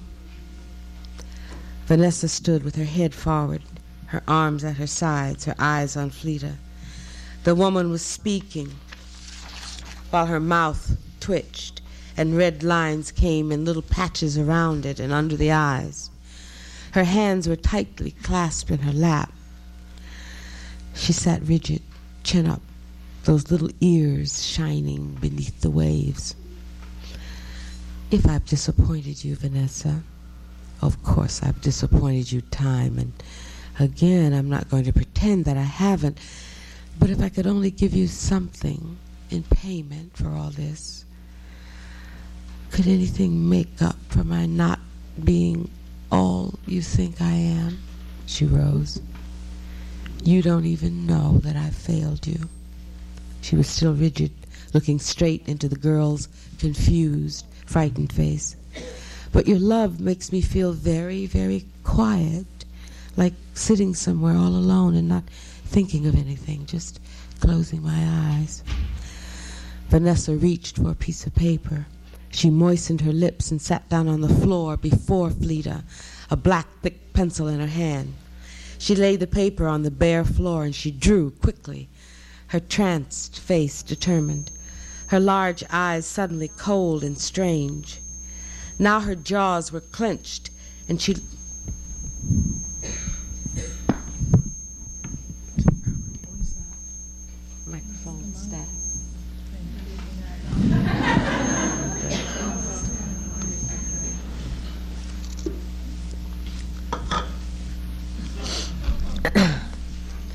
Your love makes me feel. Oh, I'm sorry. What she's drawing. Okay. She laid the paper on the bare floor and she drew quickly, her tranced face determined, her large eyes suddenly cold and strange. Now her jaws were clenched and she looked up quickly and then down at her paper, glancing impersonally, her arm moving as if all her will were in it. Once she seemed to shift her sight as if there was a possibility of sudden confusion and defeat clutching her and making that hand tear it apart. Then she bent lower over her paper, her teeth pressing her lip. The wild little hairs on her brow swept together in damp tails. I was standing in an uncomfortable position, but I did not move, even though I was more and more aware of my leg aching, and all the hornets of heaven and hell seemed suddenly to sting my heel. In my discomfort, I saw for the first time that Fleeta's chin wasn't firm, that soon the flesh would hang gray and soft, like moss, and that it would shake as she spoke. I saw that her hair was thin, and that she certainly tended it. But all of this made her ravaged, lovely face more beautiful than it had ever been, and the shine of her eyes like something inside her looking out in fright and dismay, too strange to describe or try to understand. Then Vanessa jumped up and thrust her picture into Fleeta's hand. She waited, her lips tight again as if she could not breathe until she heard the answer. Suddenly she clasped her hands before her as Fleeta does, lifted her face, and with indescribable earnestness and pain said distinctly, Am I a great artist? A strand of hair had fallen over Fleeta's face. She didn't hesitate. Yes, she said, with determination. I went toward them. I looked over Fleeta's shoulder at the drawing. It was made with many short, blurred lines, some of them redrawn and not erased. It was sharp and almost piercing. But somehow it was Fleeta, even though Vanessa thought she had drawn an angel. A beautiful, bare face, shorn of experience, shining mildly from the eyes, and the two delicate, lovely lips. It was really Fleeta. And in one corner was a great smudged print of Vanessa's thumb, like the definite earthy seal, earthly seal of her will. Or perhaps I put this into it. Did I see from the eyes that were drawn rather crookedly under the brows, Fleeta's look of fear, as if sin were all about her, and the way of life would change her from a pearl to an empty, trampled husk if she reached out with her body toward the real sun, the real flesh of man that brings us, whether we care for it or not, to what we are, to our real selves. Fleeta looked at me. I remembered suddenly that she hadn't asked me for my opinion of the sketch. She looked into me. She didn't move. Then she said, loving the universe with her eyes as if we were all clasped together, Help me take care of her. And I cried out in a different voice, with different eyes, holding my body firm and restrained, feeling my blood and bones vanish, standing like a wraith, an empty cherub. I will. I will. Thank you.